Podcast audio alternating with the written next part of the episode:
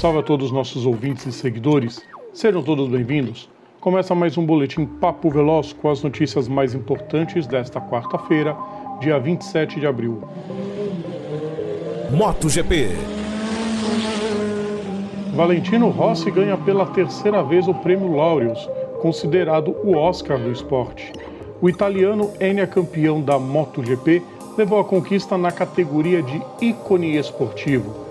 Diferente das outras categorias que contam com votos de jornalistas esportivos, o prêmio nesta categoria é dado a critério da academia. O anúncio do prêmio ao ex-piloto da Yamaha foi feito pela esgrimista paralímpica italiana Beatrice Viu em um vídeo divulgado nas redes sociais do Laureus. Rossi agradeceu a conquista e relembrou também em vídeo suas outras duas conquistas, em 2006 e 2011.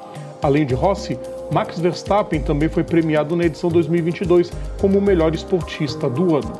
Dentro do esporte a motor, Mark Marques concorreu na categoria Melhor Retorno, enquanto a Mercedes foi uma das finalistas na categoria de Melhor Equipe.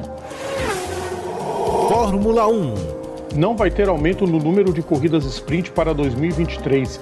A FIA barrou o projeto da Fórmula 1 e de suas equipes de dobrar a quantidade de corridas curtas para a próxima temporada, citando que precisa analisar o impacto da proposta nas operações da categoria. O presidente da entidade, Mohamed Ben Sulayem, avisou que só pretende levar a ideia adiante se o órgão receber contribuição financeira por isso.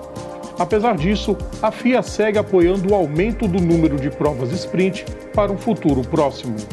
Fórmula Indy. A IndyCar alterou o formato do fim de semana de classificação para a centésima sexta edição das 500 milhas de Indianápolis, aumentando a disputa pela pole position.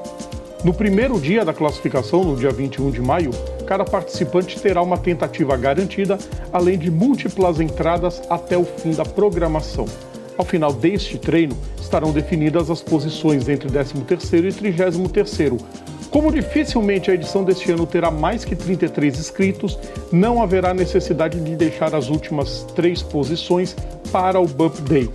No dia 22, os 12 mais rápidos do sábado participam de duas rodadas de classificação para definir as quatro primeiras filas do grid, tornando o sistema das 500 milhas mais próximo das demais corridas da temporada da Indy, com quatro voltas rápidas para definir terceira e quarta filas.